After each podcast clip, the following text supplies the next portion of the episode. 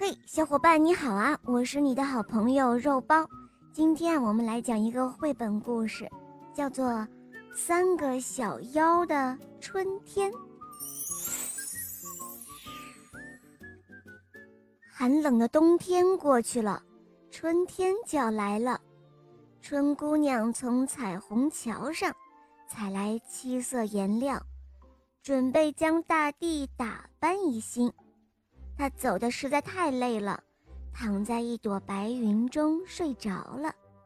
有一个小妖从他身边走过，好奇地看着春姑娘的颜料。这时候，红鼻子小妖说：“哎，这个红色颜料跟我的鼻子颜色很像哦。哦，它归我了。我想，如果把大地万物都变成红色的。”这个春天一定会很美，黄鼻子的小妖说：“瞧，还有黄色颜料呢，那就属于我了。我觉得大自然都变成黄色，这样的春天才更美呢。”蓝鼻子的小妖说：“错了，错了，当然是蓝色最美了。”就这样，三个小妖。拿着颜料就一溜烟儿的跑掉了，他们都想抢先把自己最喜欢的颜色撒到大地上去。速度最快的是红色小妖，它一到地面就迫不及待地把红色颜料撒到大地上。哇，小草变红了，树叶变红了，连河水都变红了。人们走出家门，看到这样的情景，都吓坏了。哦，天哪，这是怎么一回事？怎么都变成红色了？太吓人了！好，没事没事，我来了。黄色颜料才是最美的哟。只见黄鼻子小妖拿起了黄色颜料，撒到大地上。不过。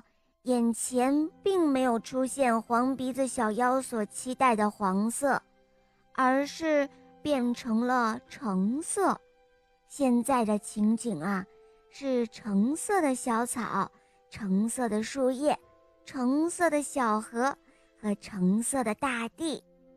人们看到这样的情景，还是惊讶地捂住了眼睛。哦，今年的春天，大自然怎么会变成这样了呢？最后来的是蓝鼻子小妖，他看到眼前的景象啊，不慌不忙地说：“没关系呀，我来了，我会把这些都变成和我的鼻子一样好看的蓝色哦。”说罢，他拿起了蓝色颜料，全都洒在了大地上。而奇怪的是，出现在小妖面前的不是他喜欢的蓝颜色，而是黑色。小草是黑色的了，树林是黑色的，连小花也都是黑色的了。哇，天哪，越来越恐怖了！人们简直不敢相信自己的眼睛了。就在这个时候。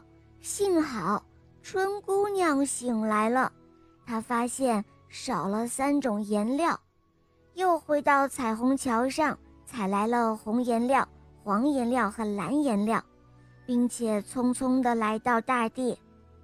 她请雨婆婆下了一场大雨，把小妖们洒下的颜色都冲洗干净，然后呢？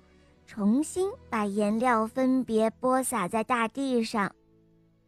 现在人们看着像绿地毯一样的草地，青翠的树林，蓝色的小河，五彩缤纷的小花，他们点着头说：“现在这样才是我们最喜欢的春天哦。”好了，伙伴们，这个故事肉包就讲到这儿了。